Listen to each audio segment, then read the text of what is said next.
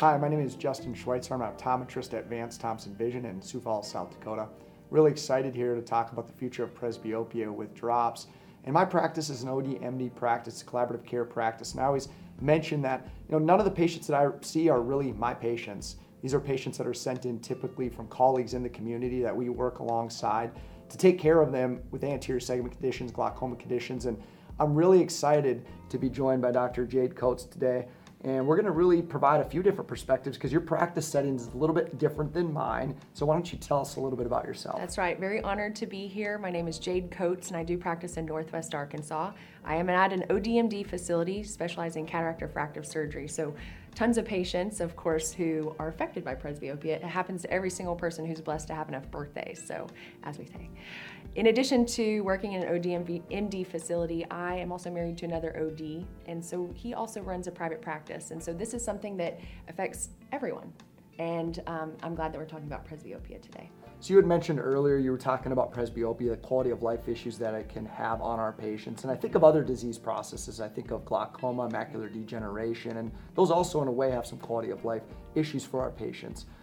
When you compare presbyopia to those types of conditions, how much of an impact or how much more of an impact per se does presbyopia have than glaucoma or macular degeneration on our patients? Well, it is really interesting because, you know, we may diagnose a patient with glaucoma or macular degeneration, but also whenever we diagnose someone with presbyopia, arguably they take it equally as bad. You know, they it does impact their quality of life. It does impact them on a daily basis. Unlike glaucoma, which is you know a painless loss of vision, they can feel this, they can see it, and they can um, really experience that impact, unfortunately, on a daily basis.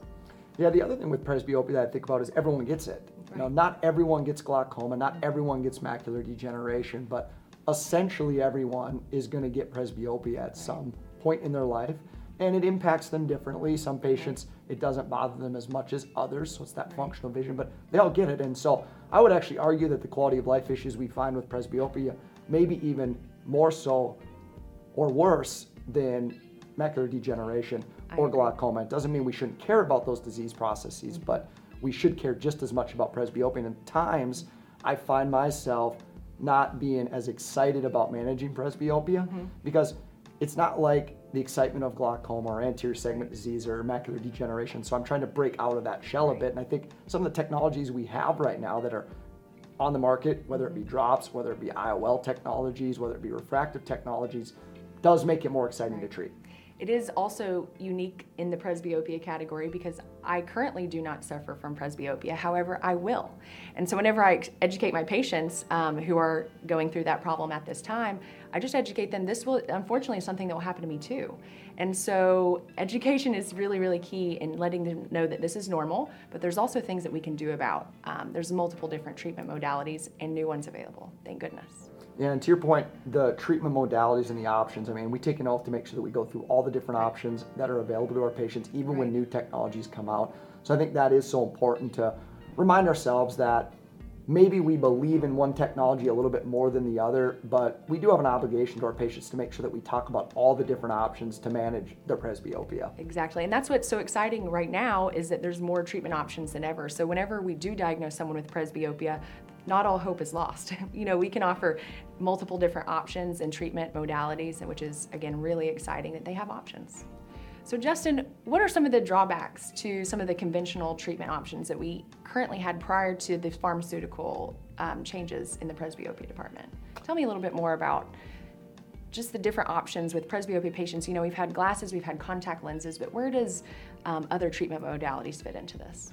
Yeah, so when I think about conventional treatments for presbyopia, glasses obviously are in there, spectacle lenses, contact lenses. I think, you know, we've had refractive surgery for a long time, monovision where we're offsetting eyes. We do that with contact lenses as well. Uh, you know, you have IOLs that can help. So I'll back up. So when I think about contact lenses, contact lenses are a great tool. You know, you have multifocal contact lenses. We know plenty of our colleagues do do a monovision offset. You know, a little bit of the downside is that some of these patients suffer from ocular surface disease dry eye with contact lenses, so that can be a hindrance for them to wear it. The other thing, when you offset the eyes, for example, in a presbyope that's maybe more advanced, mm-hmm. we're binocular people. We like to use both eyes together. And so when you're hindering their vision at distance or you're hindering their vision at near slightly, it can mm-hmm. throw things off a little bit. It can affect their nighttime visual quality. you just don't have the best of both worlds, and it's hard to provide when you do monovision. Multifocal contacts are attempting to, and there's a lot of good ones out there Mm-hmm. doing a pretty good job, but there's still some quality of vision issues with those as well. So I would say those are a few of the common complaints that you hear from patients and some of the issues with that. When you talk about spectacle lenses, it's more along the comfort line. Sure. It's maybe a little bit inconvenient, and so mm-hmm. patients sometimes don't want to wear glasses for a variety of different reasons. And as we get into talking about the pharmaceutical agents, they're more of an adjunct to these things. Right. Contact lenses, glasses are going nowhere Right.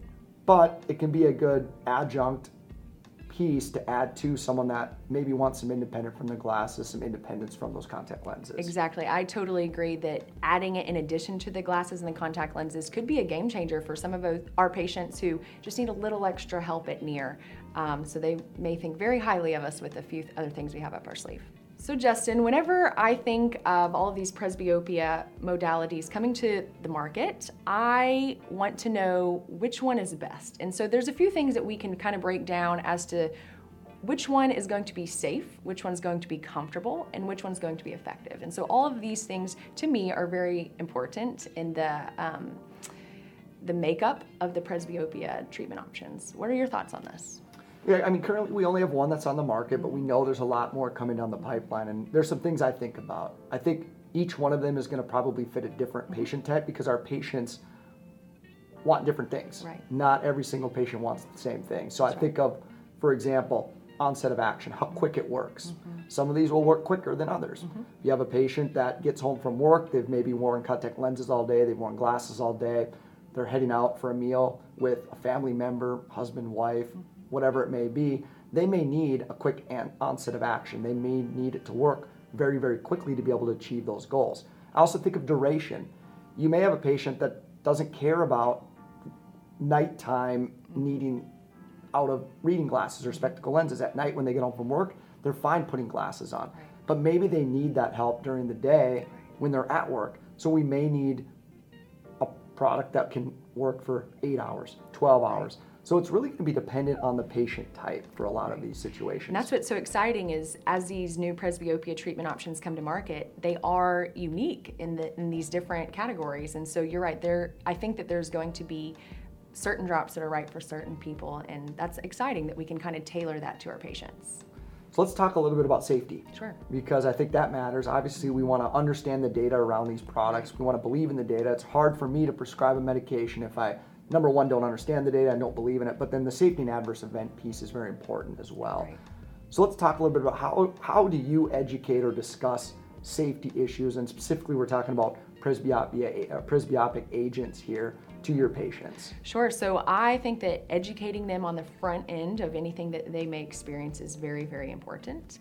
Um, essentially, how it works in my office is something that I strive so hard to do is to treat ocular surface, you know, and um, for me, what matters most in my in the category of safety is the preservative-free option, or something that's not going to harm the ocular surface. And so, educating the patients that there might be multiple different options, but maybe one that's more right for them or their ocular surface, is really important from the get-go. Yeah, and I think looking at the product that's available right now, you know, we know from the clinical trial on that particular product, it's a presbyopia, you know, pharmaceutical agent. About 15% of patients or so get some brow ache, some headache from that. So I think it's very important to address that on the front end so that patients understand that they're gonna potentially get that because if they put a drop in and they get it right away, they're gonna immediately stop it. And I think there's some evidence, and this is more personal experience, that the longer you're on it, mm-hmm. the headaches seem to dissipate. So I think it's very important to educate on it, educate on how long they should use it as well. And then other adverse events with it. You know, I think that as a as a class, when we think about the new pharmaceutical agent as well, there's some discussion around can there be retinal issues with Right, that? And right. for me, I think it's very important that we do comprehensive eye exams. Absolutely. The beauty of you know this pharmaceutical agent, the presbyopia class of pharmaceutical agents, is it's driving patients to our clinics, right. and it's given us an opportunity to find a lot of disease that maybe wouldn't have been found before because these patients were never coming into our practices. Exactly. So we just need to continue to be clinicians. We need to continue to educate our patients on the front end to make sure that we're making the right decisions for them. But also, I think this is a practice builder for us as well. Absolutely. Absolutely, because these people they hear or they may see something on a TV and they come to find their eye doctor. Tell me more about this. And this may be people who have never seen an eye doctor before or otherwise would have purchased over the counter readers without any advice from an optometrist. And so I do think that this is a great business opportunity in that we're getting people in.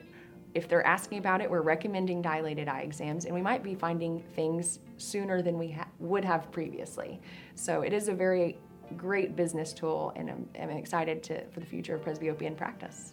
Let's talk about how you pick patients Sure. for presbyopia, correcting drops, pharmaceutical agents for presbyopia in your practice. So you don't have to give me an ideal patient type, but give me patient types that you think about. Sure. Well, first of all, not everyone is the best candidate. Just like refractive surgery, just like, you know, a premium lens implant, just like multifocal contact lens, it's right for the right person. And so I do find that in my practice that there is a correct person or a better candidate.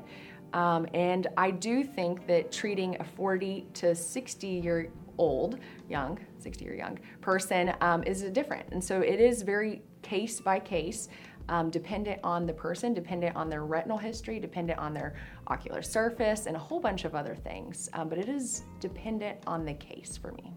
Yeah, I think you bring up a couple good points. The ocular surface, if it's someone that's suffering from ocular surface disease, I don't typically prescribe this immediately. I'm going to mm-hmm. treat the surface first, and then I would consider it after the fact. Right. I think the retinal history is important as well. We need to do dilated exams, especially when we think about the newest product that is available. If it's a patient that has some type of retinal complication in the past or current retinal complication that we find now, I'm not going to prescribe it. Besides that, though, I may give it a try with a lot of these different patients. Right, right. What about a patient that's, let's say, 45 years old versus 60 years old? So we have patients that come into our practice that are 45 year olds, early presbyopes. You maybe have that more advanced presbyope that's 60 to 65. Do you approach those two differently? I do with the realistic expectation that a 60 year old may need an additional reader or they may they, they may need better lighting. They may need a lubrication drop to kind of maximize ocular surface so that they can read well. Um, but it is a little bit different in the 45 year young person who might still have a little bit of flexibility left with their accommodation. I also think it's unique because identifying someone hyperope myope we need to think about their pre-surgical or refractive numbers. And so that is their true value. And if they used to be a prior minus 10 and now they're emmetropic um, they might not be the best candidate for this particular presbyopia treatment at this time. I think you bring up a really important point about a 45 year old still having the ability to accommodate mm-hmm. because I think about the options to help a presbyope. Mm-hmm. I mentioned a few of them before. You know, we have the presbyopia pharmaceutical agent option. We have refractive procedures where we can maybe do some monovision. You have refractive lens exchange. Right. You know, I'm not going to recommend a refractive lens exchange in someone that's 45 years old because they still have some accommodative ability. And my worry is that that lens isn't going to be as good as what their natural lens is. Right. It's opposite though for a patient that's 60 or 65 because their accommodative ability is much, much less than that patient that's 45. And for me, when a patient's 60 or 65, I'm talking about lens replacement procedures with those. Doesn't mean I won't discuss or educate on the presbyopia drop option. Right.